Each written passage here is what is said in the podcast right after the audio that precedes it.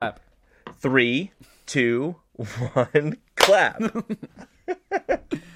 Hi, guys. Welcome to episode 41 of the Split Screen Gaming Podcast, that occasionally weekly podcast where I, Holden DePardo, and Chad Michael Innes. talk about video games. This is a extremely special episode. And- we joke and we say that a lot, but it's true this time because it is the game of the year episode. We're going to talk about our favorite games of the year, what we think the best games of the Yeah, year who cares are. what the industry's game of the year was? It's Exactly. Matter of fact, Geoff Keighley was like, "Hey guys, what is your pick for the game of the year?" And he just listened to us. That's not a spoiler alert, but he just listened to us for all the categories. He had those other jury members, but it was just us. We're also going to talk about our usual stuff, what we've been playing, the news of the week. We're going to skip review roundup this week because we have so much to talk about. Right, skip it tight. But we'll talk about it we next also week. skipped it last week. No, we didn't. Your mom. No, we talked. We we didn't quite do it as formally as we have done it before. We talked about the Curse of Osiris DLC. Curse. Oh, Osiris. O'Reilly's. But we did it. Parts. Don't don't belittle me. Okay. I know what I'm doing. No, I'm I'm bebigging you. Well, I'm gonna be big you by listening to you about what games you played this week. I have played this week exclusively. Sorry, every time I say exclusively like that, I think about my roommate's ex roommate, my roommate's ex roommate, who had exclusively butt sex. so she was a she was a cool. Hey, do what do what makes you feel good, girl. Um, but I have That's been playing hysterical. exclusively Bioshock this week. Ah, I knew I knew that you know I'm doing it on survivor difficulty with no Vita chambers oh, that's right. so I can that's get the right. platinum trophy all in one go. So I am, uh, I I knew it was going to take me a little longer, so I've been playing that for probably about ten hours this week. How's it going? Without going into details, like, is it are you doing well or is it really Yes. difficult? No. Once you the beginning of the game is super hard, but then once you get some some good plasmids and weapons, it starts Yeah. to be manageable. Just save I'm- a lot. Pretty much after Yeah, you I'm a- fight every room of people, save. I'm about I'd say five hours in, and I like it a lot so far. But we'll talk about it next week because I'm excited to talk about that game. well, like So- ten days ish from now. Oh, yeah, Occasionally yeah. weekly. occasionally weekly. It'll be next week at some point during the week because that's how we work. Actually, I'll be on vacation until Friday. Shut up. okay. So, I had a big week this week for gaming. Do we still I talk had- about your games? I thought we just We still- play Zelda and move on. I didn't play any Zelda. Actually, I take that back. I did play Zelda, but not Breath of the Wild. Okay, okay. I got an play? SNES Classic. That's right, you did. So exciting. Um, I played a bunch of the games on it just to kind of test them out. Yeah. I played a lot of Link to the Past because I haven't played the game in a, in a little while, and that's just been really fun to play with the controllers intended to be played with. But I Yeah. to other games that I kind of played that I actually really enjoyed that I didn't expect to enjoy. Which one? One, Super Donkey Country or Donkey Kong Donkey Country. Kong Country. Yes, Yes. is a fucking amazing game. It's so good. I love that. And I was kind of worried that the I don't know what the art style is, but where they kind of take different images. What I don't even know what they're called, but it's not like a 2D sprite. It's what is Donkey Kong's like character made out of in the game besides him being Pixels. pixels. There's a term for it though, and I thought I was going to hate that kind of style, but it works really well. It's really fun. The controls are super tight. Yep. It just Yeah, plays it really is a really well. It's worthy platforming like It, it's hard. um, uh, It's hard, rival to Mario. Donkey Kong Yeah, Country Two is my jam. Diddy Kong It's not on the play- classic, though. I know, but you can hack it and put more. How easy is that? I don't know. I haven't looked into it, but I kind of want to. And my mom got one, and she's asking me to hack hers Oh, really? because she That's wants funny. Donkey Kong Country too. That's right. Because wouldn't your parents like make you do things in that game to make it easier for them, or something like that? Or is that oh yeah, they would be. We would we would quote unquote play games as a family. But what that meant is they would play games until they get frustrated and died a lot, and then they'd say, "Hey, we're gonna go take a smoke break. You just get us a whole bunch of lives from the first level over and over." I'm like, "Yeah, I'm playing games with mom and dad." It's better than what I got. I got nothing for video games. Yeah, Yeah, I got a whole you lot of orphan. nothing. The game I so I played um Ghouls and Ghosts. Just I heard it was super hard, and I'm like, let's Super see ghouls how and hard. ghosts. Super Ghouls and Ghosts. It's really fucking hard. it's brutal. I couldn't like if there's a timer, it's like a countdown timer for five minutes. I haven't made it. I haven't made it to like four minutes and fifteen seconds yet. it, I can only last 45 seconds before I die. And I think it's because I'm being too uh, aggressive, but it's hard. It's hard. It's fun. It's hard. Anyway, that game's really hard. That's all there really is to say about that game. But I played Super Punch Out. I didn't make it that far in it, but it was fun. That's a really fun game. Mike Tyson Super Punch Out. Have you played it? No, you haven't, I haven't. Seen any. You haven't. You play, it's on the SNES Classic, which you have. Yeah. So you should play it. I didn't play all 29 games. Or 21 Twenty-two games. two, three, four, five. Everybody. In. Okay. Uh, sorry. Well, maybe we should make it next month's game. No, just kidding. Super Punch Out is totally not long enough to do that. What are we gonna do? Cheese and rice. What are we gonna do? I think we're just gonna keep talking about SNES Classic because I got a few more games I want to talk about Okay. that are on there. Um, one is um, Final Fantasy three, which is really apparently Final Fantasy Six. six, but it, they say it's three on Because there. in Japan it was. And I started playing that game, and I'm like, I'll just play a little bit. It was six there, but it was three here, and then we renamed it to six in the anthology. Yeah, we was- never we never got the original Final Fantasy three until it came out on the DS. Yeah. which I played that. That was a very good game. So I started playing this game, and I wasn't. I was like, oh, I just want to see what it's like, and just you know, kind of see like an RPG's like like from that era. And I ended up playing it for like two hours. Yeah, so I'm like, crap, I could. It's really good. I liked it a lot. Uh, so that's something I'm definitely investing a lot of time in, and I'm kind of finding that as I'm playing all these games, being like, okay, this was really good too. All right, and this was really awesome. And I'm like, man, this whole era of games is just so good. Right? It's just so good. Like there's still, I haven't still checked out Super Mario RPG. I thought you had played a little bit of that.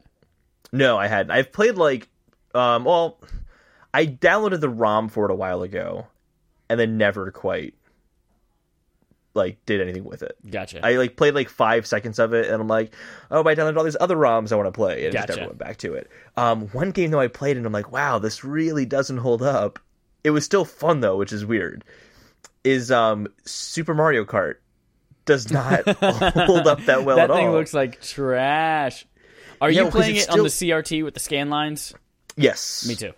Yeah, That's I, I can't that's it's the only way best to play it. Yeah. Yeah, I was playing it in, the, in pixel perfect mode at first, and then I'm like, no, but it doesn't feel like I'm playing this game as I would have been playing it back in the '90s.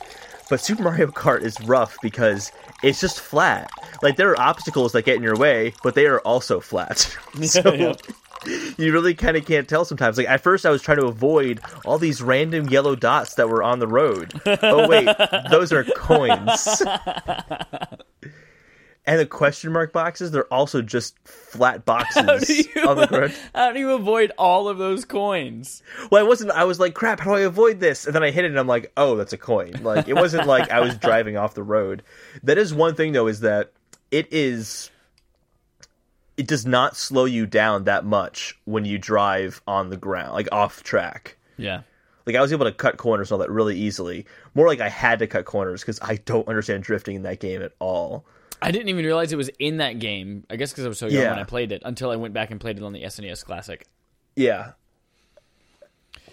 It's like you go to drift, and then you end up drifting way quicker than you thought you would, and then you just missed your turn completely, and now you're on the grass. It just doesn't work as well, and it's probably just because I'm used to Mario Kart 8. Yep. Deluxe. And Two deluxe. items. Two items. it makes such a difference. it does make it a big difference. I know. I know it does to you.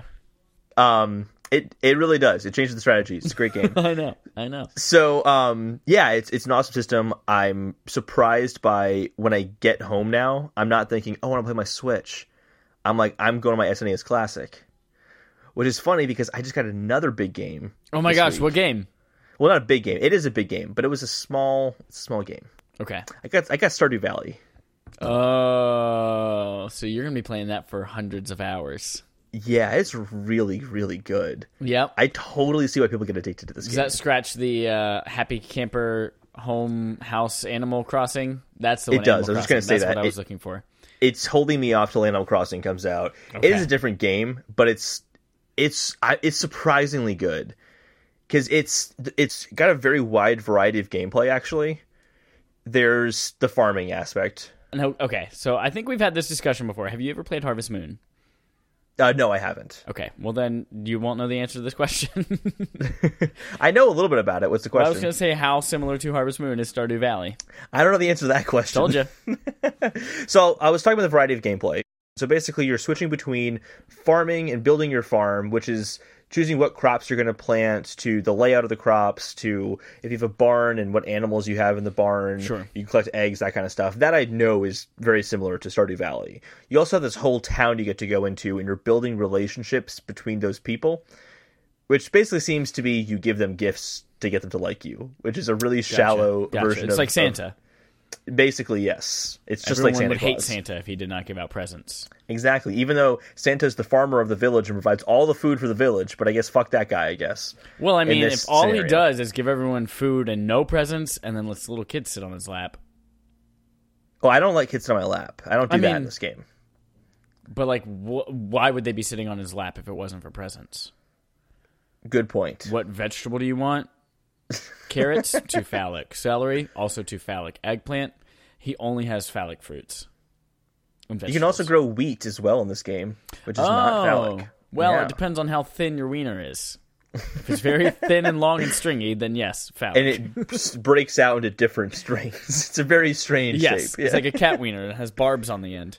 Ah, okay, so so anyway, there's also um, you're doing like chores for your villagers, which is kind of more where it gets like Animal Crossing. Yeah. There's also this cave, and it's a very very deep cave, and you're basically trying to always get deeper into the cave, and there are monsters in there you can fight, and they give you certain things that you can use to craft different items that help you build your your um, farm up Gotcha. or to get better weapons to fight the guys in there. So it kind of like if there's a day where I'm like, you know, I don't know my farming, I don't feel like talking to these assholes because honestly, none of them are very interesting. all I'm I just want gonna my money and my gifts. basically, yeah, uh, I just go in the cave and I just kind of explore there for a little bit. That's that's fun.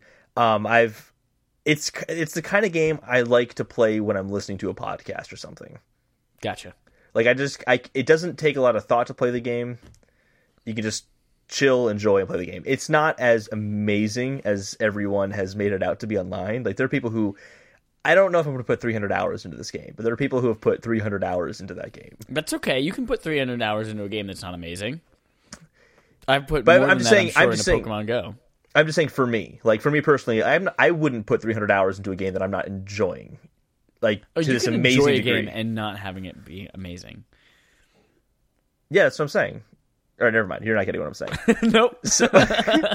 I'm saying it's not the kind of game that I would personally spend that much time in because I'm not enjoying it to that extent, but I also haven't gotten very deep into it. So maybe some things start happening that get me more invested. There is It's w- happening. one aspect of this game that drives me nuts, and that is fishing. Fishing seems impossible, and maybe I'm just missing something. Probably. But how but how it works is you cast your line out just like fishing. Yeah. And then you get this bar, and in the bar there's a little fish that moves up and down, and then mm-hmm. you're controlling this green bar that you move up and down by tapping Y. So you hold down Y to get it to go up, and you let go of it to get it to go down, and it moves very fast. Okay. And you have to make sure that the fish is inside your green bar in order to reel it in. But the fish is constantly moving all over the place, and I can never hit Y in the right in the right combination to get the fish to stay in there. And I always I've caught one fish. I've caught one fish in this whole game. Okay. You're getting very inside baseball right now with Stardew Valley, and I'm not following you. Well, someone will follow me, and it is so frustrating. I don't like it. I'm sorry you can't get up your green bar by hitting the Y a lot to catch your fish with your rod. The point is, it's annoying. I don't care for that part of the game, but I feel like I should care about that part of the game because you can make money selling fish.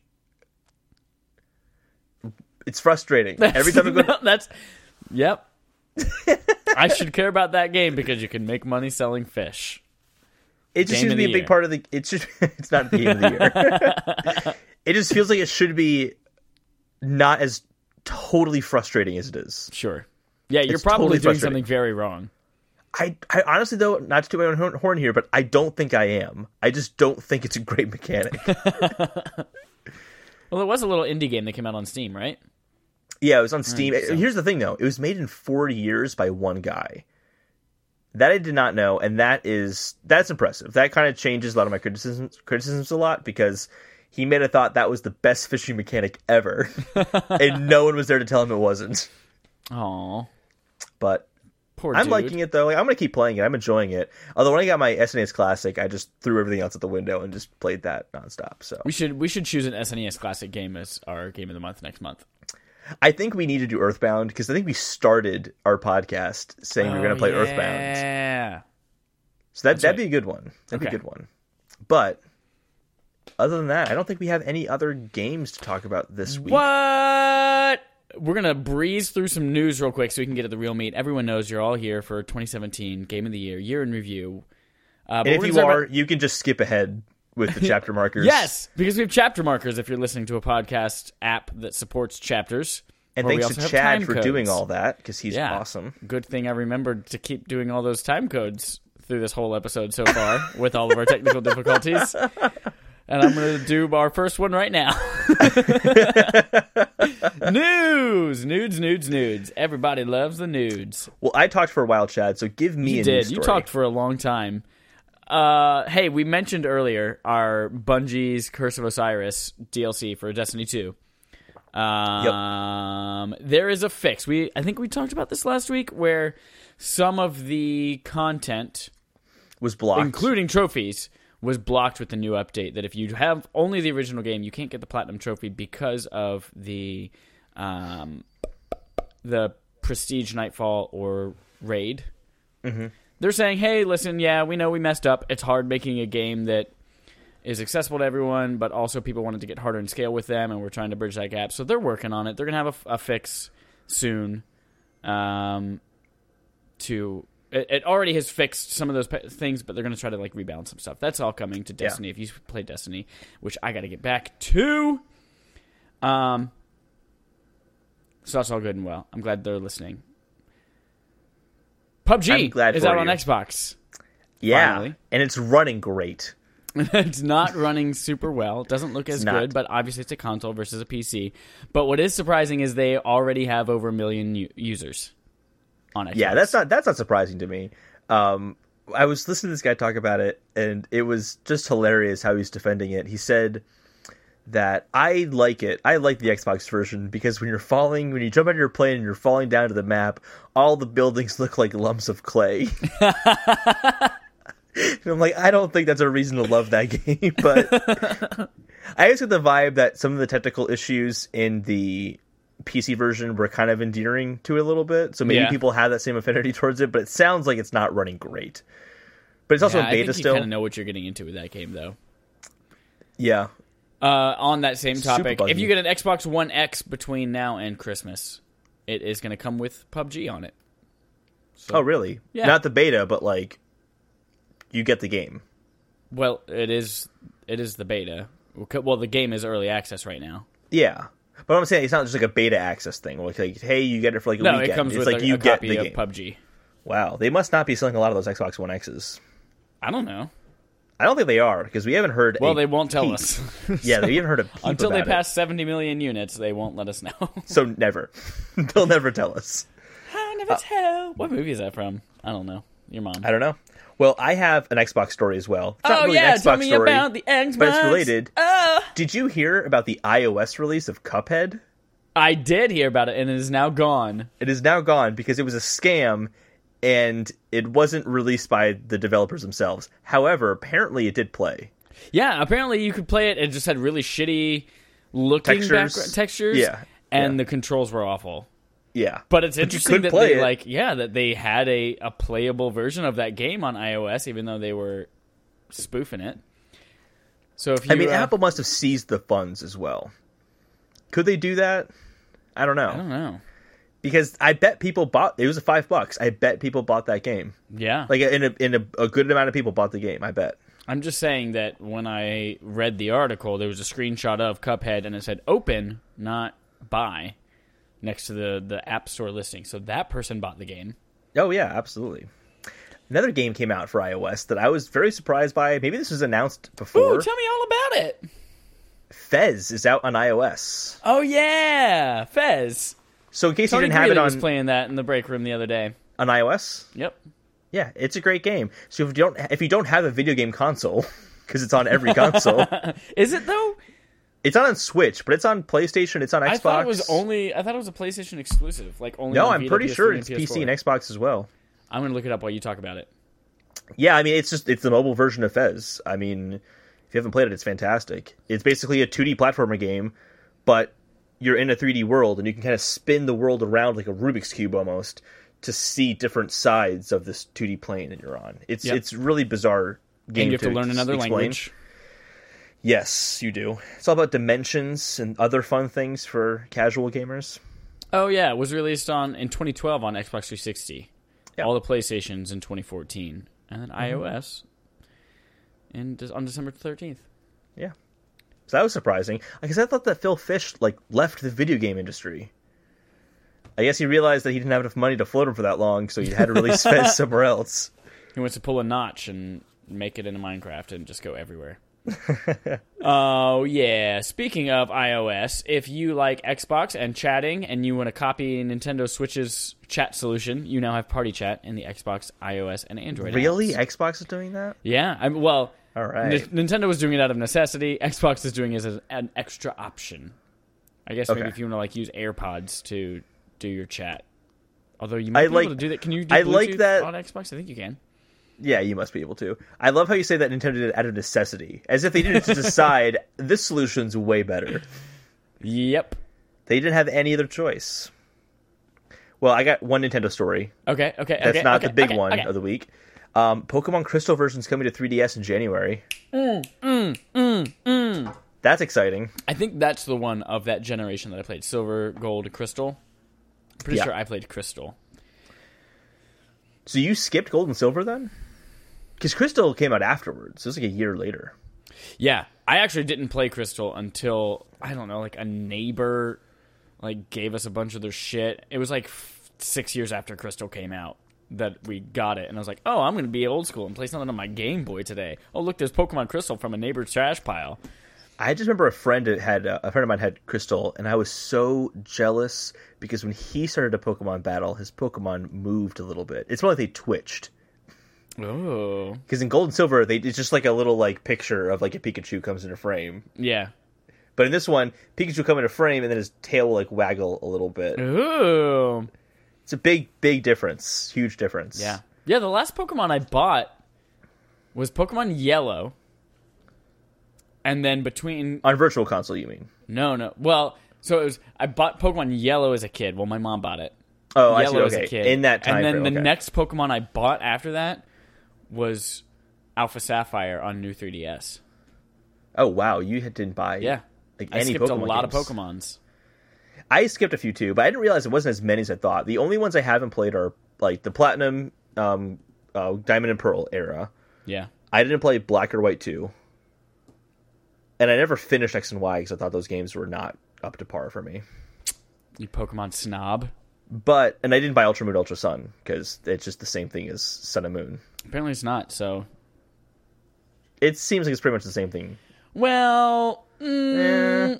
well, But I might get Crystal because I didn't beat Gold when I bought Gold again, and So I might as well has- buy it again in a just So, slightly well- different form. I'm not going to buy Ultra Sun and Ultra Moon because it's the same game, but I'll go ahead and buy the game I didn't beat that's 10 years old. No, because I have wanted to go back and play Crystal and just experience what I wanted to as a kid. Shut up, Chad. It's nostalgia, okay? it's also like ten bucks versus forty dollars. You're right. One last thing about iOS Harry Potter RPG announced coming from Portkey Games, which is the new thing that they formed to take care of all Harry Potter games going forward. Ooh, But it's a mobile game, so. I lied to Chad. You lied I- to Chad? I lied to you. Yes. Why? I do have one more Nintendo story, Okay. and that's that the director of Breath of the Wild has said he has lots of ideas for future installments, and that they've already begun work on the next game. Good. Which I'm glad because to me that means no more Breath of the Wild DLC. Yep. I don't We're want ready more. for a new Zelda game. I'm ready for a new one, and I think that. I was going to say, I thought about Breath of the Wild. I'm going to save that for when we talk about stuff later on. Cool. Because that'll come up later on for sure. Great. We'll keep this going. All right. All right. We have two. Hey, do you remember the Atari box? Whoa. Whoa, Chad. Oh, I whoa, was talking, and then you just like interrupted me. But the Atari box is way more important than whatever I It was gonna absolutely say. is because I want to make sure everyone knows that when you said last week that pre-orders are going live on Thursday, they are no longer going live on Thursday. Yeah, they got delayed. hey guys, next week you start pre-ordering. I'm just kidding, guys. I don't know why we said that. Their Indiegogo campaign got delayed. It still says spring of 2018, but Yeah, and I so I actually have a correction. no one wants that. I may I so I said I actually have two corrections from last week. Actually, one is that Atari, Atari box uh, was supposed to be two hundred dollars. It's going to be between two fifty and three hundred. Oh, shut up! No If one this- wants that. It, all right, if it were three hundred dollars, it has to be as powerful as a PS4 and be able to play like PC games and be a competitor to those consoles. If it's not a competitor to those consoles, it needs to be hundred dollars Yep. or one fifty max. Yep. This thing is going to tank so badly, and it's a lot of that because Atari has marketed it terribly. It's not going to is- come out. I mean, it's an Indiegogo campaign. They're not going to raise enough money. It's it's not going to come out. We'll see. We'll see. The other correction I had from last week. Last week I was talking about Star Wars Battlefront 2 being 40 bucks. Yeah. It's 40 bucks at GameStop physical. Gotcha. That's Gotcha. that's that's what the story was. Yeah. Okay, so it was gotcha. Yeah. Well, that concludes all of my news stories. I got three one. I got three news stories. Okay. And then we'll get to that that one that's very the special. one. We have two open betas next month. We have an open beta for Dissidia Final Fantasy NT. You know what? I'll try that open beta. I'm gonna try that open beta. Did you play the PSP version at all? I played Dissidia. Yeah, the very first one. I did not play Dissidia Duodecim, I didn't play but that I either. But Dissidia. Yeah. I thought it was really fun. I played a lot of that on my PSP. So that's going to be from January 12th to January 21st. So that'll be fun. And then there's going to be, and I'm going to try this one just because I'm super, super curious. Got it. So curious. Metal Gear Survive open beta next Yep. month. Um, this could be a huge disaster. I'm curious. Everyone I- who have heard has played it at trade shows and stuff say it's actually plays very well and it's fun. But I just I'm dying to know what the Metal Gear Solid franchise looks like with Yeah. zombies, and it just seems weird. So that's going to be on uh, January 18th to the 21st. So the same time almost as They will be concurrent at It'll be concurrent.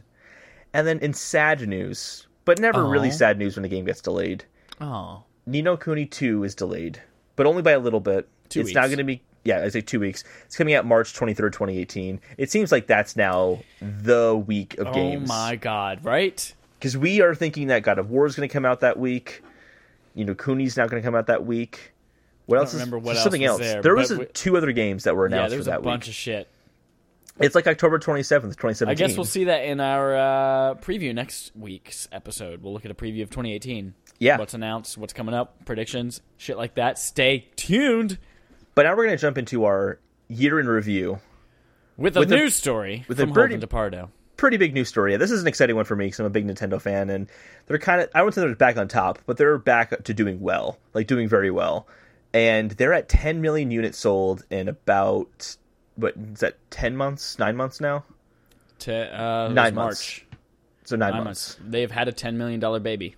They've had a 10 million dollar baby. They sold 10 million units of the Nintendo Switch. They got pregnant. That's great. The beginning of March, and they just delivered a baby made of solid gold that was worth $10 million.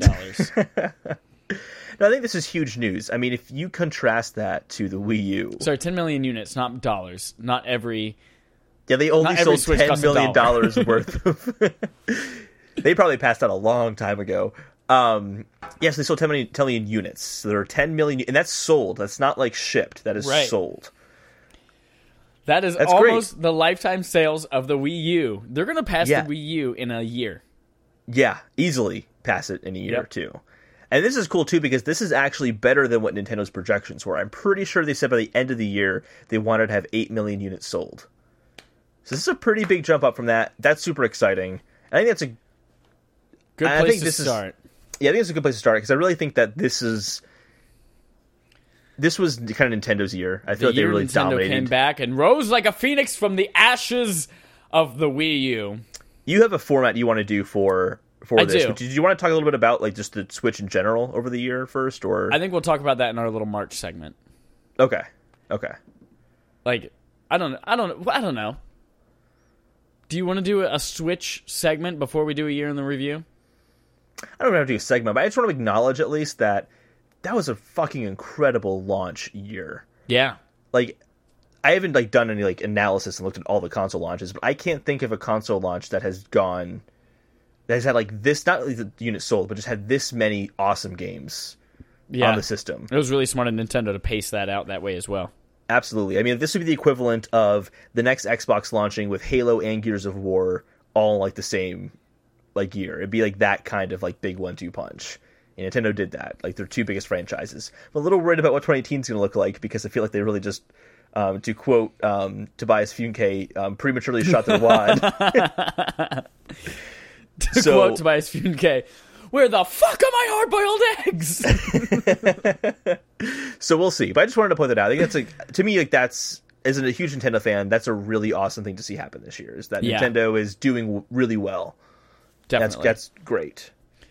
So 2017 has been for many people they've been calling it the best year in gaming. Yeah, I would I would say that's And a if, fair damn statement. if if it's not, I don't know what is. So we wanted to take a look back and just kind of see what's happened 2012 was pretty good. this year. 2017, we had four new consoles released, including the Nintendo Switch, the Yeah. new Nintendo 2DS XL, That's right. I was wondering what the fourth one was. the Super, the SNES Classic, and the Xbox One X. yep. We also saw 520 games released this year, including a new Super Nintendo game, Yes. Star Fox 2, never released before. We had entries in big franchises like Assassin's Creed, Call of Duty, Destiny, Fire Emblem, Gran Turismo, Mass Effect, Metroid, Persona, Pokemon, Resident Evil, Sonic the Hedgehog, Splatoon, Star Wars Battlefront, Super Mario, The Legend of Zelda, Uncharted, and Wolfenstein, and many, many more. That's all of those games in the same year. Yeah. Fucking mind blowing. This was like the franchise year. There were Yeah. so many franchise games out, and really good ones too. Like of all those games announced, not many of them were bad. Yeah. And this was also a fucking amazing year for new IP. Yeah, totally. I mean, you start So- off the year with Horizon Zero Dawn. No, we don't. That comes We don't start off, but it was coming. It was in the beginning of the year. Uh, beginning. Yes, It was in the beginning of the we year. don't you have start off the year. well. I'm starting off the year with Horizon Zero Dawn. Starting off the game in inning two, two strikes. the Yankees just stood around the field for a little while. Let's start. Let's go month by month. We'll Yeah. talk about some big releases that came out, kind of chit chat one line or two about them, what Mm-hmm. we thought, as well as some some big news stories or events from that month. Start with January 2017. Gravity Oh, yeah. Rush 2 comes out. It was delayed from December. Mm-hmm. Probably good for Gravity Rush because it wouldn't have gotten a whole. It was supposed to come out next to something else, but yeah, Resident Evil 7 took the world fucking by storm in January. yeah, that game was pretty amazing. Surprised everybody. Totally. And that was a franchise like five was like, okay, yeah, the Resident Evil's in a bad direction, and then six was like, please, ever just stop, stop Yep. making these games. And then seven's like, all right, there's another one they're gonna mess up, and it was incredible. Yep. They're like, we're going to switch it to first person view. You've got VR. It's going back to the horror roots. It was the first big VR game, a That's really right. big VR game. Yep. We had also in January the Nintendo Switch reveal event where they mm-hmm. did they introduced the awkward snap. Yeah, that was a weird event. They still do it. They still do it. Reggie Fils-Aimé just did it at the Game though, Awards. you hear that noise, you know exactly what it You means. do. It's You that's do. that's good marketing on their part. But that event was strange. Everyone's like, "Oh, I can't wait! We're gonna see all this great stuff about the Switch." And it's like just every other weird Nintendo event. Like we're gonna put the ice cubes in the glass and like shake them, and you can feel Yep. it in the Joy-Con. And it's Everyone like, was so oh, what are they doing, that thing. Nintendo? Yeah, Finally got a date, a price, and tech specs because we had had back in the end of 2016 we had the trailer, yeah, but this was the reveal event. And also, R.I.P. Sony closes Guerrilla Cambridge in January, who is most known for Rigs, the virtual reality game, Killzone Mercenary on PS Vita, the best Killzone game, and m- maybe the best Vita game. And Do you really think it's the best Killzone enough, game?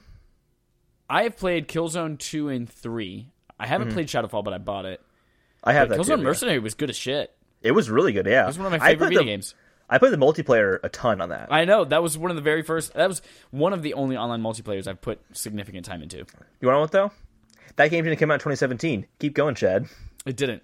Uh, but Guerrilla Cambridge closed down in That's sad. 2017. But what's weird is that they also made and invented the PlayStation franchise MediEvil, which Oh, interesting. is coming back next year. But sans Guerrilla. That's Cambridge. very interesting. Do you have any news stories or anything for January? No, I just kind of have just a highlight of stories in general, so I don't really have like what month they Okay. were. Gotcha. They were. So when you mention something, I'll just kind of jump in. Sounds good. February brought us Nintendo's second iOS game, or well, right. a mobile game because this one came out in tandem on Android and iOS. It did. Yeah, Fire Mario. Emblem Heroes. Fire Emblem Heroes on iOS, and that was their so far their most successful financially game. Oh yeah, easily. It's because it had legitimate microtransactions in it that people wanted to buy. We also got Nioh, a new IP that you are like. I know you're really wanting to play this game. Really badly want to play that game. Yeah. Another We'll- like we'll Dark talk about Souls that. esque game. We got For Honor, another new IP. Yeah. That while it didn't make a big splash when it came out, there is still a really strong community behind that game. There is, and the people who I know who play that really love it. Mhm. We got Halo Wars 2. Didn't ever see that one coming, and then they're like, "Hey, by the way, it's coming." Like, cool. Kinda The only the only big Xbox One launch of the year that I can think of. Yep. and then it brought us to Horizon Zero Dawn from Guerrilla Games. That game totally took the world by storm. Oh my god! Yeah. They went and said, "Hey, you can guys can make a lot of really great mediocre Killzone games." And then you come out and knock it out of the fucking park with this game that's completely different from everything else you do. Mm-hmm. Good job. It's easily also one of the best looking games of the year. Oh, absolutely. Oh my god. I so I haven't talked about this. I've so I have an OLED TV, an OLED 4K TV. Oh yeah, show off, Chad. And a show off. PS4 Pro. And I tried out a bunch of things on it, and I tried Horizon Zero Dawn in HDR with 60 frames a second, and it like your eyes come all over the screen when you see it. Like you start like you know eye boogers when you wake up after 8 hours of sleep and you got tiny little boogers in your eyes. Oh yeah, Imagine within like 2 seconds you have 30 times the volume of those boogers, but they're all over the screen now. I think those come out when your eyes are dry and in pain. Something like that. Yeah, right? Yeah, That's what Horizon Zero Dawn does to you. All right. it hurts you. it physically hurts you. A week later, in March, we have the launch of the Nintendo Switch. 10 mm-hmm. million units between then and now. Sold thir- three million of those in that first month. Yep. Launched with what they were, I guess, hoping, but didn't quite turn out to be their version of Wii Sports was one two switch to kind of highlight everything the Joy Cons can do. Um, also launched with the Wii U classic Legend of Zelda: Breath of the Wild, which went on to win Game of the Year and Adventure Game, Action Adventure, no, Adventure Game, Yeah, as well action Best adventure Direction. game. Yeah, yep. And also, Snipperclips came out that same day, and also Snipperclips. Yep. which I loved that game. That was fantastic. That was super. I mean, fun. I thought it was cute. Like, Yeah, you didn't play it in like a party minutes. setting with like eight people surrounding the TV though. I was. I'm not kidding did kidding. you that ever was. get to that situation? Yes, I did. Okay. I did. I was at um uh when uh when Jamie was leaving. Remember when Jamie Jesse just blah. What the fuck? Yeah, Jamie. Jamie do. Yeah. When Yeah, he was yeah, yeah, leaving. yeah, yeah, yeah, yeah, yeah. Um, you like your R.I.P. look made me think like was that not his name for a second? I'm like, no, I know his name is Jamie. Um, we had like a bunch of people over, and we everyone was holding a little Joy-Con, and we were just laughing and screaming at the How TV. many people can you play that game with? Four people, Oh, okay. but we had other people who were just watching and still really just Gotcha. enjoying being a spectator of that game. It's it's Cool. super fun. If you have a lot of people, it's not fun with two people. If it's, I mean, it's fun with two people, but it's not outrageously fun like it is when you have four people playing. Gotcha. Yeah, Next up, we have NieR Automata or Automata or Auto Tomato. it's Automata. Uh, that came out as well. That's another game that uh, won quite a few awards at the Game Awards. Very uh, surprising weeks game. ago. Yeah. I that's one that I got to get back to. It's nominated for Game of the Year too. It's Did you start list. playing it? I played the demo of it Okay. and I really enjoyed it. It kind of plays a little bit like a um, like a Ninja Theory. No, not a Ninja Theory. Team Ninja. Mm-hmm. Like Ninja Gaiden Black stuff like that. Gotcha. Yeah, because Like the first game. one, the first one in that series, or just NieR, I guess is what it's called, Yeah. was not a well received game. No, no, it was not. And in fact, when Yeah. they announced this one, I was like, "What the fuck is that?" Yeah. Also released in March, Ghost Recon Wildlands, which again kind of didn't make a huge buzz whenever it came out, but there is a huge community now that plays it. They just Totally. released a Predator pack in there as well, not like Child Predator, but like Predator Arnold Schwarzenegger Predator. oh, that's Um, right. I heard about that. That's that's Yeah, it's a limited cool. time thing, and you can kill it, and you can get a, a Predator mask that lets you see Predator vision. I'm going to say That's the word cool. Predator a few more times. Predator. and Mass Effect Andromeda. Oh boy. What a letdown that turned out to be. Yeah, so that's people. one of my highlights of the year and like news highlights of the year. I, I we're both Mass Effect fans, I would say. Yeah, And I platinumed Mass Effect 2. I was super looking forward to playing this game. It was easily one of my most anticipated games. I have it and I played two missions and I'm like, this is garbage. This is like it's like garbage. It's just so not up, Really? It's not just it's just so not up to par with Yeah. what that that franchise is. is The better way to put it, but yeah, if you look at some of the videos online of some of the really bad animations, I would say garbage in some aspects of the game. Um, they apparently have fixed a lot of that, and I'm willing to go back and try it out. But what a huge disappointment! And I don't think this has been pointed out. The first fuck up of EA this year, Yep, the first of many. the first of many year. fuck ups. So we will get to those. Yep. If that comes like Xbox Games Pass or something like that, I'll probably give it a shot. Yeah, I have it, so I'll I'll play it at some point. I'm sure, but maybe I don't know. April showers bring us Persona 5, which Mm. was nominated for Best Game of the Year and also was awarded Best RPG of the Year. It was. So many people like that game. I just don't have 120 hours to give it. I want to play it though. Oh, I got a notification chat. It says stop doing what you're doing. HQ is live right now, so I gotta go. Oh go. shit! Everyone, shut up. Play HQ. Just kidding. Next up, Yooka-Laylee came out in April, which finally, after quite a few delays and things like that from their Mm-hmm. Kickstarter, that's from the guys who did Banjo Kazooie, and it underwhelmed. and it underwhelmed. Yep. It's just a shame because that was going to be an exciting one for me too. April also brought us What Remains of Edith Finch, which won Best Narrative at the Game Awards. Yeah, so I I have that, but I purposely didn't play it because I was afraid it, I would get too hyped about it and just like inject that in my game of the year stuff without having like enough. So like I'm gonna wait Right, until because it afterwards. was so fresh in your mind. You'd be like, "Oh, this is amazing!" Exactly. Yeah. Uh, yeah, it's a great game. It takes you maybe a few hours to play, like three. Yeah. That's hours, why. maybe. That's one reason I'm compelled to play it. Is it sounds like it's a one sitting game. Like you just you know churn Yep. it out. Amazing. Mario Kart 8 Deluxe also came out in April. Was the yeah. first really big party. Like everybody played this game. Two, two items, Chad. Two items. Two items. Two items. Two items. Mediocre online play. No, great online play. Honestly, that's one of my f- one of my Oh, favorite had online even games. even local play was buggy as hell all the time. really? We had a game night at work where yeah, it was it did not go well. I mean, Oh, I won I- because of the bugs, so it was great. But I've never had a problem playing online. It's so fun to play online. As a matter of fact, been fixed since then. whenever I play it, I can't play a versus or I can't play the Grand Prix. I just have to go to online because it's the most chaotic, the most fun way to play that game. Gotcha.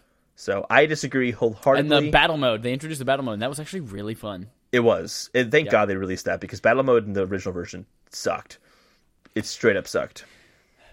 Coming up in May, Bethesda Studios releases Prey, which uh, a little underwhelming as well critically. Well, it had some bugs in it that got patched. I know, like IGN's review, they gave it a 4.5 at first, Right. Because they hit a game-breaking bug that they couldn't they couldn't progress anymore, and then it got patched, and they ended up upgrading it. I think they gave it like a seven or an eight or something like that. I Jesse can't Stell exactly. actually just played it last week. Mm-hmm. The Jesse Stell, who was on the podcast episode like four or five, came to talk about Persona. yeah, Um, he said once you get past the first hour, that game's actually a really good game. But Yeah, I, I've heard I played that. the demo, which is only the first hour, and it was way too hard. And I was like, oh, nope, you're not going to play this game. So I might go back and try that if it's free on Xbox Games Pass or something like that. In May also came Farpoint, which was a little thing for me on there. Just VR came with the new Man, controller. that was a that was a highlight of the year for sure. It was a pretty kick-ass game. Uh, next up, Injustice Two, which won Never best played it. fighting game. but I heard it was good. They're always good, always good. Injustice games, even the mobile Injustice game was great.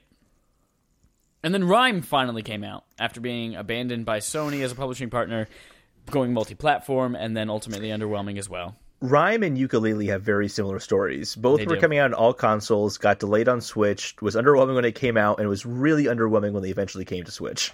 Yep. So Yep. shame. Then it gets into June. June is where E3 happens. All the great news stories. We have the reveal of the Xbox One X. We already knew how many teraflops mm-hmm. it was going to get, but now we knew more information about it. Price. Six teraflops. Two items, six teraflops. Two items. Three teraflops per item. so Xbox One X is revealed, priced, and dated. IO Interactive becomes independent from Square Enix. Thank God. Keeps its Hitman's rights. Tekken 7 is released. Your fan favorite fighting game, Arms, is mm-hmm. released as well. Mm-hmm. I like and we see the return of Crash Bandicoot N. Sane Trilogy. Which that also a game that surprised people with how well it did. Yeah, that thing charted on the sales charts first for like Mm-hmm. 3 weeks and then was only like second or third to the fourth week after that. Like that was surprising how well that thing sold, which It was also forty we'll bucks. But I think I, I I'm now convinced that we're going to see a fresh new Crash Bandicoot game at some point in the future. Yeah. With that kind of sales, they kind of have to. I feel. Coming in July, we have That's You, which is the first game. Uh, Sony launched their PlayLink service, which is everyone right. plays with their phones, kind of as a party thing. Uh, and they've now had, I think, three games in that now. Splatoon 2 came out in July. People Yep. freaking loved that thing. I love that thing. And then Pyre came out from Supergiant Games, who made Bastion and Play that. um, I'm shoot, adding that to a the- list right now. Transistor. Tran- Transistor and Bastion.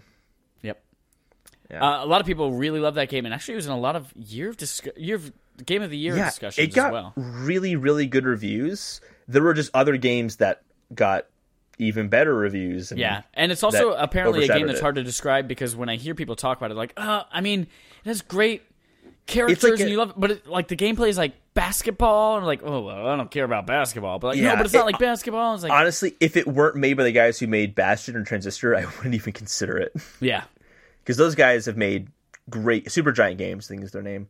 yep, Bastion's fantastic. If no one's played that game, it's so good. Transistor is also very good. And it's also available on just about every yeah. system You can can buy both of. of those games on on Apple TV or a Vita or a PlayStation, anything, Mm-hmm. Yeah. Xbox. In August, this was the first of like the really big months. Yep. Tacoma came out right off the gate. That was the indie darling from the makers of Gone Home, Xbox One, Hellblade, Senua's Sacrifice. That Freaking blew everybody away. oh, absolutely. That one. It took me a while to warm up to that game. If you remember, because you were so bad at it and you I didn't was know so to run. bad at it, but it was. That's right. I forgot about that. I how to run. But man, that game is like really stuck with me. it is something special. It really is, and I think it's opened up. And I think the everyone talks about like the the kind of um, the, social issues it talks about, and that kind of thing, or like the mental health issues it talks about. But I think it's just really notable because it's a forty dollar game that's AAA and has opened the doors. I think for varying price prices depending on the type of game. I think that I Yep. I really hope that aspect of it gets remembered and actually does make an impact going forward. They're, they stated that they are with this game. They wanted the return of Double A. They straight up said, "We want the return of a Double A game, Yeah. a Triple A feeling game with a Double A budget." Yep. And actually, it, that is catching on. I've, ah, I've I had this news story. I don't know why it wasn't in my list, but there was a, a game company who made a label, a publishing label specifically mm-hmm. for double A titles that they're looking to. It was a big company. Dang, I wish I could remember. Anyway, yeah. So that marks the return of the double A game, Hellblade, Sonic Mania, highest reviewed and most loved Sonic Yeah. game in decades, came out in August. I've never played Sonic before, but I've considered getting that game because I feel like it's a good way to experience that franchise. Undertale came to PS4 and Vita. One of the most famous games on Steam right now. Like everyone knows that game and loves that game, and Yeah, I've played it on Vita and freaking loved it. Yeah, you've tried explaining it to me. I don't understand that game, but I've also not really seen it. I've just I've just been told what It's, it is. It's so weird, but so smart and fucking clever and hilarious. It's coming to Switch next year, Yeah. so I think I'm gonna I'm gonna get it on that. Yeah, Uncharted Lost Legacy. We got an Uncharted game this year. yeah. But again, kind of going back to the whole double A priced game, Yeah, thirty that's kind ninety of a double A game almost. And it, and it, honestly, I'm surprised because it was a pretty full Uncharted game. There was definitely more to do in that game than there was in say the first Uncharted game. Yeah. for sure. Like it was pretty robust. It was fun. And Uncharted without Nathan Drake worked better than I think most people thought it would have. Yeah. Chloe, all about that Chloe. Mm-hmm. Nadine, super great. Yes. It's funny because they kind of contrast that. I hated her, not like her character. I liked her as a character, Yeah. but I hated dealing with her in Uncharted Four And because Uncharted 4, yeah. yeah, because she's she's a nuisance because she's supposed to be like a nuisance. She's supposed Right. to kind of get in your way and all that. And it was good seeing a different side of that character in this. Yep. Speaking of surprises, Mario plus Rabbids Kingdom Battle. took everyone by surprise. Everyone I- said Mario and Rabbids. That sounds like a bullshit game. No one's gonna buy that. Rabbids suck. And then you play this game and you're like, oh my god, this is a really cool RTS game with funny, fun characters. And then it won best strategy game at Game and it won Awards. best strategy over legitimate strategy games. Yeah, it's like yeah, this is kind of like XCOM version of Mario, and then it beat XCOM for strategy game. Yep. Um, I would say that is the biggest surprise of the year. Like if you went into this year saying one thing for certain, it was that Mario Kingdom Battle with Rabbids was going to be a shit game. it surprised everybody. So, five months after Mass Effect Andromeda launches, EA absorbs BioWare Montreal, mm-hmm. which is the developer, into Motive Studios, which is the people who made the Battlefront 2 campaign. Yep, and they're now making Anthem. And they, yes, they're now making Anthem. So, that is the, the next step in the story of EA. More But that to brings come. along September. September, Knack 2 came out. I was literally texting you during PSX, and I was like, I didn't even realize Knack 2 came out until right now, and that was months ago. Yeah, I'm surprised that they made a second one because the first one I don't remember being talked about that much. People Oh didn't well, seem to like it, it sold incredibly well because it was a launch title, and, and it was the only thing. Yeah. Yeah. Knack two came out, Destiny two came out, and it has had a lot of praise, was- a lot of stumbles. yeah. I kind of feel like any though any MMO that's going to come out, It's not an MMO. it's very similar to It's to an MMO, but it's not an MMO. It is an MMO, If you ask It's a shooter it's not MMO. an MMO. but it runs on a server just like an MMO does. yep. And in that sense, there's always going to be wonkiness with those releases. Always. We got a new upgraded Metroid Samus Returns. We got a Metroid game this year. Oh yeah, that was 3DS. Again another surprise too. During E3, they're like, "Hey, we have Metroid Prime 4. Oh, and by the way, in a few months, there's another Metroid game coming out." Yep. Oh, so good. Marvel vs. Capcom Infinite came out, has great mechanics, shitty art style, and a I didn't know that game came out until right now. I had no idea. Oh my god, it's it's so gross to look at, and the single player was so bad. But Yeah, I heard the story the was multiplayer terrible. is still really strong. Oh yeah, I'm sure. But I heard that the story was just revoltingly bad. Yep. Indie Darling, winner of art art direction of the year and indie game of the year. Cuphead. Now available on iOS. now not available anymore Oh, on that's right. Yeah. only on Xbox. Cuphead came out, and goddamn, is that a great game? Yeah, I'm. That's one game I really, really want to play. Star Fox 2 also released, a Super Nintendo game released on the Super Nintendo Classic in September. And then, news story wise, in September, Bruce Straley, co director of The Last of Us and Uncharted 4, departed Naughty Dog after 18 years. Mm-hmm. That brought us into our final quarter of the year. October launches with some big titles. Middle Earth Shadow of War came out. The Evil Within 2 also was released. South Park The Fractured Butthole. You were very excited about that one. Oh god, that game was so freaking funny. A little long, but fantastic. Assassin's Creed Origins, which a lot of people are freaking loving as well. Super Mario Odyssey, It's which is which is winner of what did Best win? family game? Best family game.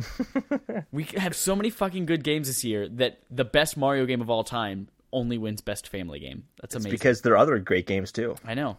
Wolfenstein 2, The New Colossus, which a lot of people like if more people had played it, probably would have been like having more game of the year discussions as well. Mm-hmm. Andrew House, president of CEO and Sony Interactive Entertainment, announced his departure from the company. And in the first of a snowballing effect, Visceral Games is shut down by EA, canceling Yeah. their Star Wars game. Yet another gigantic misstep from EA. Yep. I missed up. We don't know what was going on behind the scenes, but like to the public, they fucked up. They fucked up. Yep. Yeah. And then it just exploded in November when Battlefront 2 came. Oh my gosh. Xbox One EA X launches such in a rough November. year. Uh, they such a rough did. year. They did. They made It's such a so rough many bad decisions. Xbox One X launched in November. The most powerful console of all time is now finally available for your living room with so many flops. How did it do, Chad? No one knows. Nobody knows. I'm concerned by that. They would have they would have been saying, "Hey I- guys, we sold so many of these," and our, they would have said something if it went really well. I don't think so. I think that they're just It's- not going to say numbers anymore until the next generation. But it's not like they're even saying, "Hey guys, it went really well." Radio silence. Yeah. They haven't said anything. Just Call saying, of Duty. Good. W we. Every time I see World War II, there I literally think Call of Duty. We what? Yep, Call of Duty I W literally think that every time. In the month that it has been out, it is once again the best-selling game in November and the best-selling game in 2017. Go away. Stop it. Stop buying those games. No, it was also the best selling Call of Duty game since Black Ops 2, I want to say. Where does that fall chronologically? 2012, I think. Okay. Yeah. I mean, I'm glad that it's keeping the industry alive and it's funding things and it's Yeah. It's But, like, generating public interest. Go away. But yeah, there are better things. The better games. Just go away. Sonic Forces. Speaking of not better things, there was a good What are you talking Sonic game. There the was best a bad Sonic game of the year. Nope. and Uh, while this is not necessarily a new game, I feel like this is significant. Doom came out on Switch in November, Yeah. and it was the first of Bethesda's games coming out, and it is kind of the first really big game that works really well and proves what the Switch can do with third-party titles. Technically, did Skyrim come out before or after Doom? It was after. It was after. Okay, yeah. It was the week after. um, yes, Bethesda's really killing it on Switch. They are. Like they've promised a lot of huge games on the Switch, and I would have said, "Man, I've worried about Wolfenstein 2 and how it's going to run on the Switch." But Doom runs really well, so I don't Yep. think that's a huge concern to have. I was worried about that that port because I'm a huge fan of the PS4 version. I'll never buy the Switch version, although I am tempted because I just want to buy games on Switch. because you want to buy Pokemon Crystal, even though you never beat Gold. Shut. And um, excuse me. I think it just kind of solidifies that Nintendo actually has a place in this in, in gaming They do. now. Yep. Yeah, that was like, yeah, yeah, Nintendo games, Mario's out, Zelda's out, but that's kind of the one where it's like, oh, okay, big games can play on this too. Yep. With Pokemon sacrifices. Ultra Sun and Ultra Moon came out in November as well. Wah, wah. Star Wars Battlefront 2 came out. Not And uh, no well. one paid attention to that game. No, no, no. There was a news story every four hours about that game. yeah, it, it's. I still love the fact that they have the most downvoted comment on Reddit ever because Yep. of their whole. Uh, the whole microtransaction debacle and how you can be prideful by playing 40 hours to unlock Luke Skywalker. Yep. or you could just buy them if you want to. That whole thing was such a mess, and I think that it caused EA's stock to drop by like six billion dollars or something like that. Woo! That I mean, it's probably nothing in terms of their valuation, but that's still that's huge. That's Yeah. I, if I were the if I, were, I think Andrew Wilson's the CEO, I'd be worried if I were him. Like someone's gonna be breathing down his neck right now. Yep. and I really hope that this it, it's it's sparked a lot of conversation around microtransactions, and I've never seen developers come out in droves to say, "Hey, we're not doing something." I've Yep. never seen that before, but all these developers are coming out saying we're not doing microtransactions. Actually, a new story I forgot to share was that Obsidian has a new RPG coming out, and like, by the way, guys, there's no microtransactions in that. And like, well, it's Yep. an RPG. I wasn't really worried about it, but it's just brownie points for these developers now to come out and say we're not doing microtransactions. We're not doing it. You That's can right. love us. We are not Star Wars Battlefront 2. We're not EA. Yeah. And then more systems got released, so we have more things to put Skyrim on. So Skyrim came to Nintendo Switch and PlayStation VR. And then rounding out in November, EA acquires Respawn, the creators of Titanfall, and announced Titanfall 3 is coming. The only good thing EA did this year. That's that's right. and then in December, two games, Xenoblade Chronicles 2 came out for the Nintendo Switch, and then Okami HD came out again again. It did. I haven't played that before though. I mean, I played it I on would- Wii and it was fun. I, I, don't wouldn't think it's, mind. I don't think it's a Zelda game, but It gets so highly praised. yeah. You don't agree with that? I, I, I thought it was great what I played of it. I mean, I Mm-hmm. was a little bored, but I mean, it was fun and good and Uh, you also were bored playing another big game that everyone loves. So I don't. I don't yeah, know. I mean that one's boring as shit. But that is 2017. S- That's that's only like me going through and cherry picking stuff. yeah, there was uh, tons tons 520 games came out this year. What a fucking great year. Yeah, and I think one way to kind of encapsulate how much stuff there was is how many games we wanted to play but didn't play. So Holden, what would you like to play? I have a huge list. I don't know if I can go through all of them. I've got six. I have double that. Okay. so I'll go, Go through through just 12. I'll just cherry pick some. I won't go through all of them. Okay. Um, because some of these are not as big as others, but um, didn't I had the opportunity to play Nioh and I didn't take it because I had other stuff going on. R- Still really want to play that game. It's cool to see the Souls like games starting to become their own genre, and Yeah. Nioh is kind of a step in that direction. Really want to go back and, and play that game. Gravity Rush Two, I didn't play that. Did you play Gravity Rush Rush One at all? I played a little bit on the Vita, and I know you loved that one a lot. Loved that game. was so weird fun. to me. I also don't like cats, and there was a cat very prominent in it. Yeah, the cat's all over that.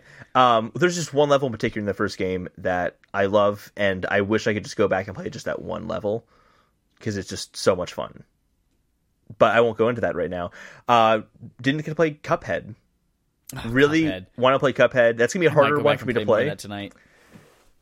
Evil Within 2 is a game I really, really wanted to play. Yeah. One of my favorite games of the year was a survival horror game, and I love that genre. And I didn't. I I never play survival horror games until I play one, and then I'm like, why don't I play these often enough? And it's because I do stupid things like skip the Evil Within 2. so I really wish I could go back and play that game. Um, some remakes that kind of came out during the year that I wanted to touch but didn't. Um, Final Fantasy, or sorry, Final Fantasy, Kingdom Hearts uh, 1.5 and 2.5 HD came out on the PS4. I want to play those. I do. I want to play those 1.5 and 2.5 and 2.8 final chapter prelude. Yeah, I think that is ridiculous. That 1.5 and 2.5, which have one and two, the main games you want to play, is the same price as 2.8, which includes the 3DS version and like the PSP version of those games. It just that makes no sense to me. But whatever. Um, Crash Bandicoot. I didn't Yeah. play that. I really want to play that game because I never played the PS1 version of those games at all. Except for Um, Uncharted 4. Spoilers. Yes, except for that. That doesn't quite count though. And then I really wanted to play um, Wolfenstein 2 and L.A. Noire on the Switch. Those are a bunch. Of, there's a few games I didn't mention on there, but those are kind of the big ones that I really wanted to play those games, and I didn't. Just there was just too much good stuff Yeah, there's too year. much good shit. Anything in common? Did you have any any of these games?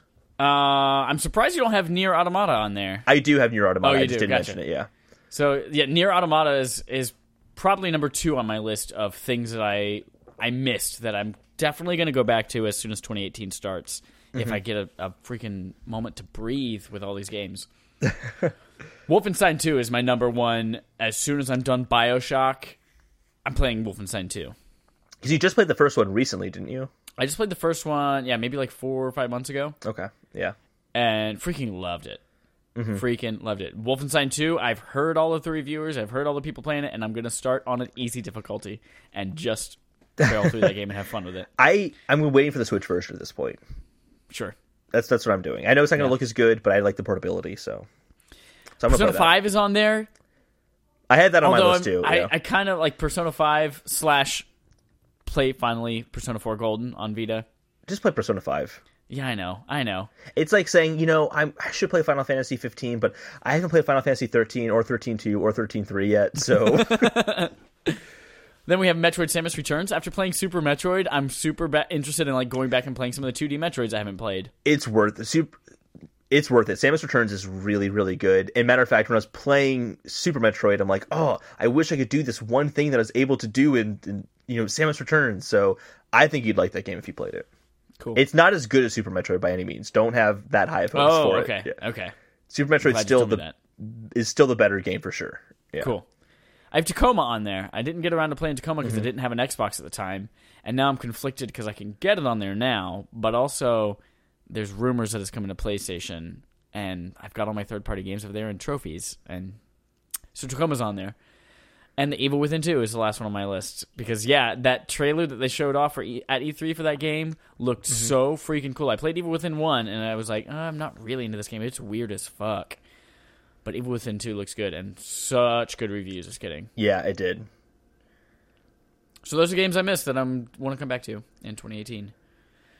Well, now for the moment And that now, this is the exciting part. We're gonna go through our our games of the year. Uh, do you want to talk a little bit about like why you chose these certain games without going into them first? Like what your kind of criteria was? I think I'll talk about that per game. Like Okay. as I say the game, like this is why it's on my list. Yeah. Um, and I think we should do this rather than just like going back and forth, especially because we might have like overlaps. Why don't you just say your top five, Okay. and then I'll say my Yeah. top five, and I'll I'll let you know this. That way, it's not cheating. I also have two honorable mentions on there. Okay. Okay. Uh, I don't have any honorable mentions, so maybe I'll think of some while you're doing yours. So I I tried to think. This is a really hard decision for me to It make. was so tough. it was really tough and i'll i think you'll see why when i get on my list because i really tried to pick down what was my favorite game versus what was the better game Right. and that was surprisingly difficult Like, i went through this past week and just played a ton of these games i've already played before just to like kind of catch up on what Remind i yourself remind and- myself of what i like for Yeah. each one and it starts with number five um, a game I went back to play this week, and I'm like, I forgot. Like, I knew I liked this game, but I just forgot how good it was. And playing it again, I'm liking it even more. Playing it again for a second time, and that's Resident Evil Seven. Yeah. Oh my gosh, the game is so good. Just the the Baker's family house is such a fun level because it's so claustrophobic and tight, and and if you turn the corner, you know you could have is it Uncle Jack was his name or something like that. Could just the who's right. yeah he's just could be just right there, and he doesn't chase after you. He just walks like kind of swiftly a little bit, like kind of a little bit, little bit faster than you almost, or Yep. you're faster than him, but like he can catch up to you. It feels like because you just feel paranoid when you're playing that game. Like he's Yep. gonna be right there. He's gonna be right there, and it freaks you out. The boss battles were fun because it's not like hit points or anything like that. It's like figuring out, okay, what do I have in my environment right now that I could take advantage of that will help me out in this in this boss battle. Like I'm Right. thinking about like the saw scene where you're the chainsaws and you have to like chainsaw Oh, Uncle Jack. God, like that whole thing was so good and there were even just unique moments too where it wasn't about like a combat scenario not the whole game's about combat but like where you do like the the um like the, what's the trickster's name he's like he has all the traps for you and you've got to like play the videotape to see what the traps were when you when someone dies during the traps and then you Oh, have I to then go play name. through them He's like and the, the yeah son of the family. they were just so clever how they went through Yeah. and and, and had each of the the three villains. There's really only three villains in the game for the most part. How each one has their own like personality and their own way you approach them. It was just so good. And it's funny to say that this is totally rejuvenated Resident Evil 7 or Resident Evil in general for a lot of people. I had only played 4 and a little bit of 1. So I hadn't played the bad ones and I played this and I'm like, "Oh yeah, this is awesome." And it It's is- actually getting me like stoked to go back Yeah. and play like because I have Resident Evil HD yeah. and I have I think I also have I think about Zero as well. Like I'm stoked to go back and just play those Mm-hmm. now as well. Yeah. Um, number four. Um, this is what I didn't think I was going to put on my list, and then I started playing it this week, and I'm like, this game is just so good. It's just so good. Um, Splatoon two.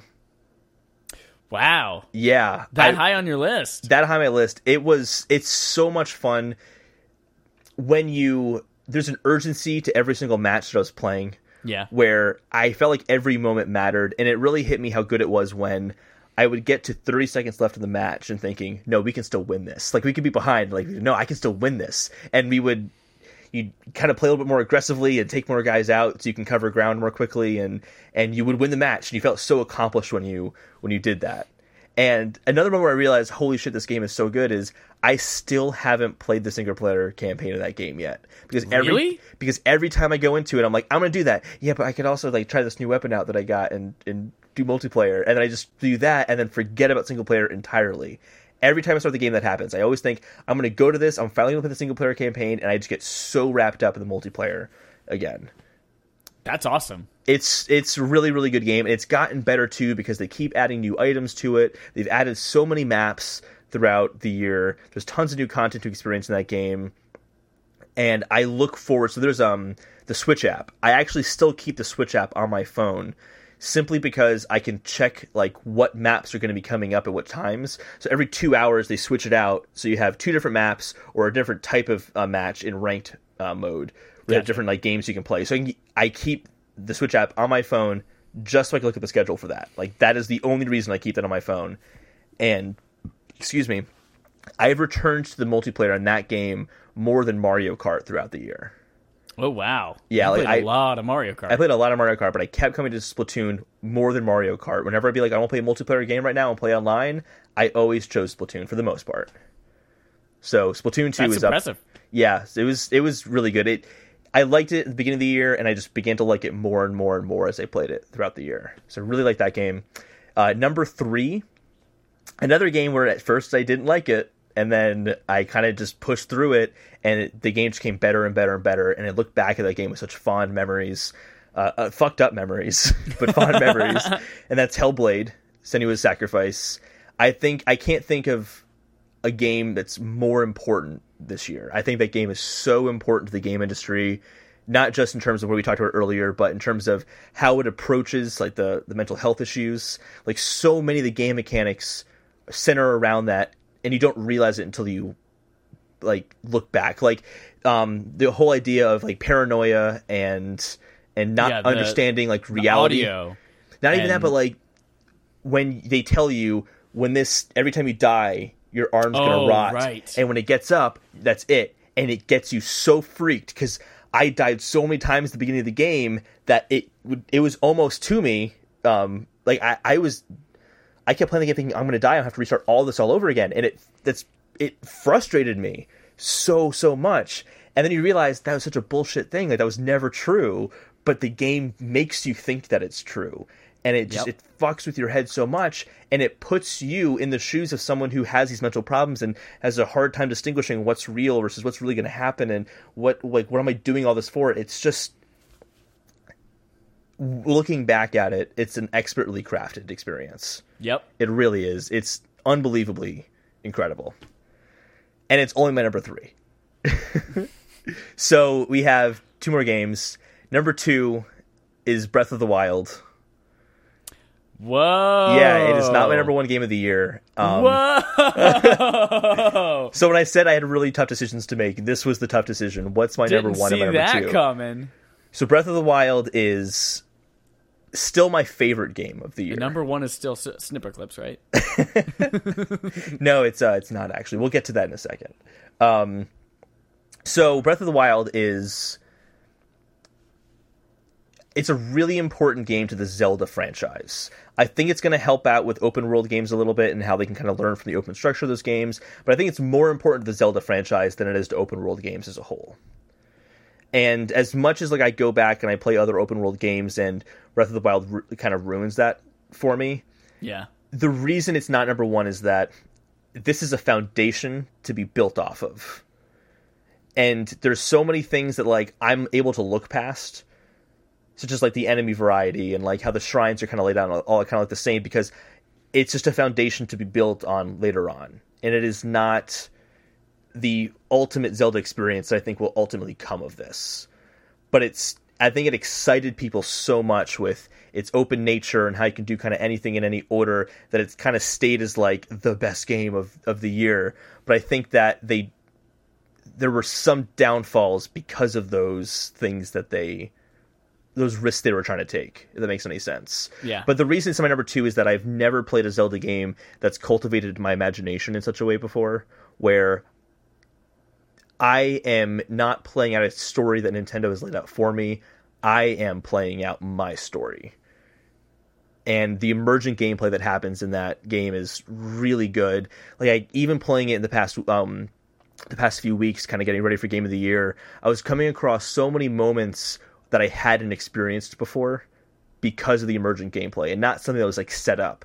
Like I was climbing up a tower in master mode because I still haven't complete, um, completed the map in master mode yet, and these bats started to like circle around like the big swarms of bats, and they kept hitting me and knocking me down a little bit, and I've never had that happen where I had to like really battle my way up one of those towers. So I was Yeah. like jumping off the tower and shooting bows, and then latching back on the tower again, using um, a potion to bring my stamina like wheel back up, and like I even like 300 hours into playing that game, new things are still happening. I was still finding new locations. Like I still I went to a few new places and I'm like, I've never seen this before. How have I played this game for 300 hours? And I've- never seen something. That's never crazy. seen it's really impressive. Um that world is just incredible. And I would say hands down that's for me at least the best open world I've ever been in. In terms of like feeling like it's a real place, feeling like just looking out and seeing the rolling hills, it just feels so real. It's just an expertly crafted open world game. and it just makes me more excited for what the future of that franchise is going to be. And that's the number one game of the year. Just Dance 2018. Yes. No, I'm the one kidding. you can do with your phone. no kidding. It is uh, Super Mario Odyssey. I think is the best game of the year. And the battle for me was, yeah, there are 900 Korok seeds in Breath of the Wild. There are like 800 and something moons in, in Mario, but each moon in Mario was something unique. yep. There's some, and some of them are just like, yeah, I'm just gonna go run under that tree, and there just happens to be a moon underneath that tree, and I can just jump up and get it. But there were so many that were like, like there were. Um, did you get the one on the in the Lost Kingdom where it's like the cage on top I of I never the? got that one. No. do you know how you do it? No. There I'll, i'm going to tell you right now there's those creatures that will take your hat when you throw it at them and shoot Right. it back out at you well you had to throw it at one of those and then like angle it to make sure it hit that cage and like I never would have thought of that until like, you I just cut, tried that. They're they're up higher though, right? there are some that are I up tried higher, that yeah. and then I like jumped down, hoping they Yeah. would throw the hat down at me, but they didn't. And I came across that just through so much experimentation and being like, okay, well, what if I try this? And okay, what if I turn into this capture and jump over there? And it just each kingdom is such a incredible sandbox of experimentation and trying different things out. And what if I do this? What if I do that? And you're constantly trying and experiencing new things in that game Yeah. and it's all so polished and so well done. It it amazes me how well those levels are crafted. Like for being open world environments, like they were thinking about such small things like, okay, what if you're on this building over here and you you know do a long jump, throw your cap out, then dive on the cap to to bounce off of it, and then go out again. Then you'll be able to reach that building. And like, how did they know I wanted to do that? I feel like every single time I wanted to do something or try something, they had already thought of that every single time every single time. It was oh like there was um one part in the the desert kingdom, the sand kingdom, where you go below in the ice cavern and there's it's where the boss room is. Before the boss room, there's like the ring. You know what I'm talking about? There's like the ring. It's a post game thing. Oh no, I haven't been down there post game. Okay, and there's and you think you kind of look up and there's this ledge and you're like, there's no way I can make it up there. But I bet if I tried this, this, and this, and then eventually you make it up there and you're like, ha, I beat the game. Like I tricked you, Nintendo, and there's a whole stack of coins up there waiting for you to get them. It's like, damn it, Nintendo, you knew it. You knew I wanted to do this, and it just puts a big grin on your face all the time. And I think that people who said like, oh, the game's too easy, just didn't get deep enough into the game because that game gets so challenging, and it's when you look at a Mario game kind of being accessible, but also being a hardcore game. I think this Yeah. is the most accomplished in that. That game is is as easy as you want it to be, but if you want to play it hardcore, it will be a brutally difficult challenge for you. And I, I felt more rewarded finding all the moons and doing everything in that game than I did in Breath of the Wild getting all the shrines. It was a immaculately well crafted game. That that's, That's my that's impressive to dethrone Breath of the Wild. For it was a really i mean breath of the wild is still my favorite game of the year don't get me wrong like it's Yeah. still the game i'll probably return to more often but mario odyssey is the better game cool. yeah I have two honorable mentions. Number one, I wanted to honorably mention South Park: The Fractured but Whole. I think they had a, an uphill battle against them to take the game that took so many people by surprise to be the funniest video game you've ever played in your life. Mm-hmm. And one that is basically plays out exactly like you're watching an episode of South Park, but you're controlling it. Yeah. And to add such a much more complex battle system to it, yep and to add so many more characters and environments and quests and every system just got expanded 4 mm-hmm. or five times. Yeah. And so they added so much to that game and still made it such an incredible tight experience that i don't know how they did it. Very impressive. Number two honorable mention. We won't spend too long on these because they're honorable mentions. Destiny 2 destiny 2 I i'm surprised this isn't up there for you. I know, right? I played so much of it. But no, I love Destiny 2 because it nails the the loot loop for me.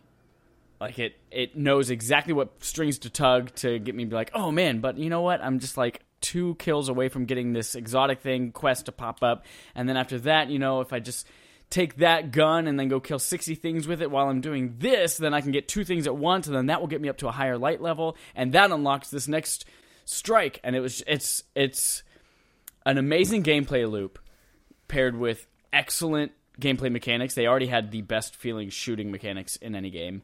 Um, Destiny 2 also then, of course, added much better story. Well, a, a story you care about and characters you care about that you want to find out more information about, as well as that soundtrack. I was actually listening to the soundtrack again today while I was walking around flying my drone downtown, and it's so freaking epic at times that I was just like, I'm gonna, I'm gonna buy this. It's not all available on Apple Music, so I paid money for a soundtrack. oh, it's 1994 up in this bitch. So Destiny 2, you get an honorable mention. We actually have three games in common. Do we? Okay. We do. That's very Resident cool. Evil 7 is my number five. Oh, that's too funny. We both have number Yep. five. Okay. I thought that was an incredible experience. It is the the first big thing that I had with VR. I guess it came out two months after, uh, like two and a half months after I got my VR headset. But it is absolutely the most ambitious. Like the fact that they were able to take that technology that was so young and put that full scale game into a VR experience like that is stunning. Like Absolutely. nobody else has done that, and it's now been over a year. And I didn't even have that angle on it either, which I think kind of shows how Yeah. good that game is. It's not just a great VR game; it's a great game. But when you play it in VR, it takes a whole new, Yep, a whole new. Uh, completely yeah, immersive. yeah. I'll let you talk. You, I won't talk It- during your top five. I'll It is terrifying in VR, which is something that I haven't, you know, I, terrifying in different ways with other games like Outlast and things like that. Where I've talked about this when we talked about Amnesia, where if I don't have a way to defend myself, it's scary for the wrong reasons for me. Whereas like all I have is the option to hide, and all these guys are way too powerful. But if I have a gun, I feel safer. It's like I know I can defend myself against these things. But Resident Evil takes that up another notch in in virtual reality, and it is such an accomplishment that I just wanted to give it that little number five pedestal on my. We've already know, talked about all the other things about it that make it amazing, but It's funny because when I put it on my top five, I'm like, I feel so weird putting this in the top five because it's Resident Evil. it's such a bizarre thing to put in the top five, but I feel like almost like vindicated that you put it on there as well. Yeah. It's like, yeah, it is. It's an amazing game. It's an fantastic. amazing game with excellent villains. Yeah. Excellent villains. The personalities of all of them are so good. Yep. That first time you're walking down the hallway in the, the in the house Oh. and fucking Jack busts through the wall. Yes. Shit my pants. Oh, Shit absolutely. my pants. Just the whole dinner scene where you're Yep. tied down and they're like, "Why won't you eat my food?" And you're like, "Ah, yep. like I want to get the fuck out of this house." Fucking loved that game. Number four, Cuphead. Wow. I didn't actually think I was going to be able to play this game this year, and then I got an Xbox over Black Friday, and this game is it is like a brutally difficult platformer like Dark Souls that does everything it's trying to do perfectly. Like you were talking about how Mario was like immaculately crafted. I feel like this takes those platforming and shooting mechanics and does them better than any other game that I've played. It's like Mega Man on crack.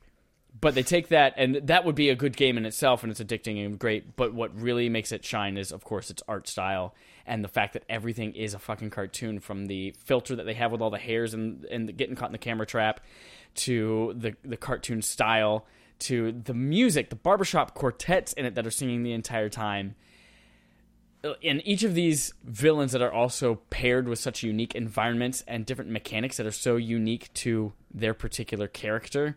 Like you fight one boss that's on a giant stage and she's like a diva in the middle of a performance and there are all sorts of parts of the set that are coming out. And then um, there are like different effects like lightning bolts being thrown fr- but everything's like on a little wire as it's coming down to attack you because it's built in that theater. So they nailed every aspect of the aesthetic and the feel of these different bosses. And that is just for their first game as a studio mazel tov. What day is it? Like 6 of hanukkah? I guess. Number Delta. three, we don't have to talk about this one too much because number three for me is as well Hellblade: Senua's Sacrifice. Not only to have Resident Evil and Hellblade, they're in the same exact They're in spot. the same exact spots. Yep. That's hysterical. Hellblade, fucking caught me. I, Josh Osborne was so excited for this game, and I was like, "Yeah, this game looks pretty cool." And then Oh he yeah, was so he excited was about it pumped about that that game. I got really excited about it. And when I played it, uh, yeah, you've mentioned several times where it's just like, "Hey, Holden, I'm buying this game for you. You're gonna play it Yep. because we have to talk about it."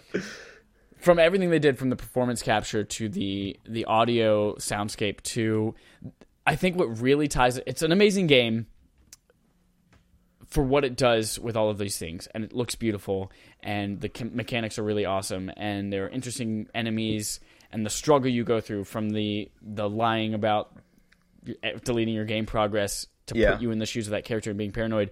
But all of that gets put together when you watch the 10 minute documentary after the game. Mm-hmm. And you see how all of these mechanics you were just doing, they are things people experience in real life. yeah, And the way that they weave them in and make them a part of your story and part of the gameplay in a way that helps you to understand and mimic what they are going through on a daily set, like every single day, is incredible. Well, it's like you had these. It's the only game where they said wear headphones, and I'm like, oh, there's Yeah. benefits from that. Like you hear that, like, you you'd hear your voices talking to you, and like you know, dodge that, or like watch out behind you. Like, do I trust it? Like, do I like do I listen to myself? Like, it's yeah, good stuff. Yep. Number two, Super Mario Odyssey. Super Mario Odyssey. Wahoo! Super Mario Odyssey. I knew it was going to be good. Obviously, it's a Mario game, Yeah. 3D platformer. I like all Mario games. They're fantastic. I even liked Super Mario Run, so shove it. It was a good game. I liked it. But Super Mario Odyssey is perfect. Mm-hmm. Is it's perfect. It is pure joy. Every single level, every single mechanic is pure joy. You are running through these things, collecting every single moon. There's always a little carrot. You, oh, I'm Yep. gonna go get this moon right over here. Oh, but on my way, you know, I saw that thing over on the other side of the island. Is it? It might be faster to go get that one. I'm gonna go grab that moon before I get the other one. And then while you're on the island over there, you're like, oh shit, I see another moon over there too. And you know, like if I make an arc around the level, I can get three more on my way to the original one I was going to. And it's Yep. it's so good. The boss battles were great and new and inventive. And That dragon. that dragon, right? And I love that it scales. It scales from the mm-hmm. youngest of kids can have fun with this Totally. to the most insane. I don't understand it. People like you who go through and play all of these things with like a no jump challenge or a don't collect coins challenge. Like people are doing that with this game. Did you watch that video, by the way? hard. I did, yes. and it is incredibly like you can make this as hard as you want it to be, and there is content there to support it. And I think Mm-hmm. Totally. that's phenomenal. It's the most. How do you put it? It's the most open Mario game in that sense. However Yep. you want to do this, you can do it that way. Yeah. Yep.